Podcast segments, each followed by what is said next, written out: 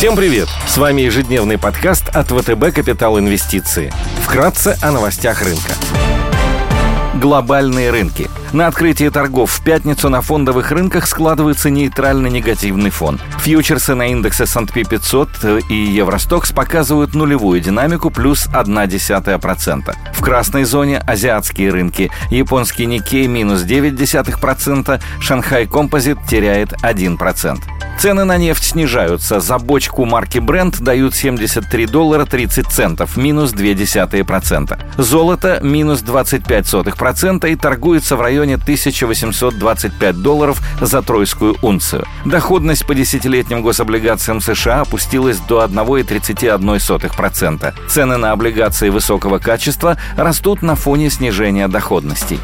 Сегодня индекс потребительских цен в еврозоне, базовый индекс розничных продаж в США, общее число буровых установок в США от Baker Hughes.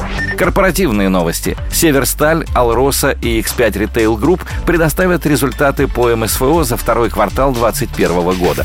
Идеи дня – на рынке валютных облигаций для инвесторов с повышенным аппетитом к риску может быть актуальна покупка бумаги турки Вакифлар Банкаси с купоном 6,5% и 2026 годом погашения. Банку присвоен кредитный рейтинг Moody's B2. Второй по величине в Турции универсальный коммерческий банк, предоставляющий банковские услуги рознице и корпоративным клиентам. Банк также предоставляет услуги в области управления активами, управления паевыми фондами и брокерские услуги. Основные клиенты клиенты банка как на активной, так и пассивной части баланса государственные компании. Государство владеет 38% банка напрямую и 35% через другие государственные структуры. Сама бумага торгуется с премией около 100 базовых пунктов к суверенному долгу. Мы ожидаем сужения премии, поскольку банк стал улучшать свои операционные показатели даже по сравнению с годами до пандемии.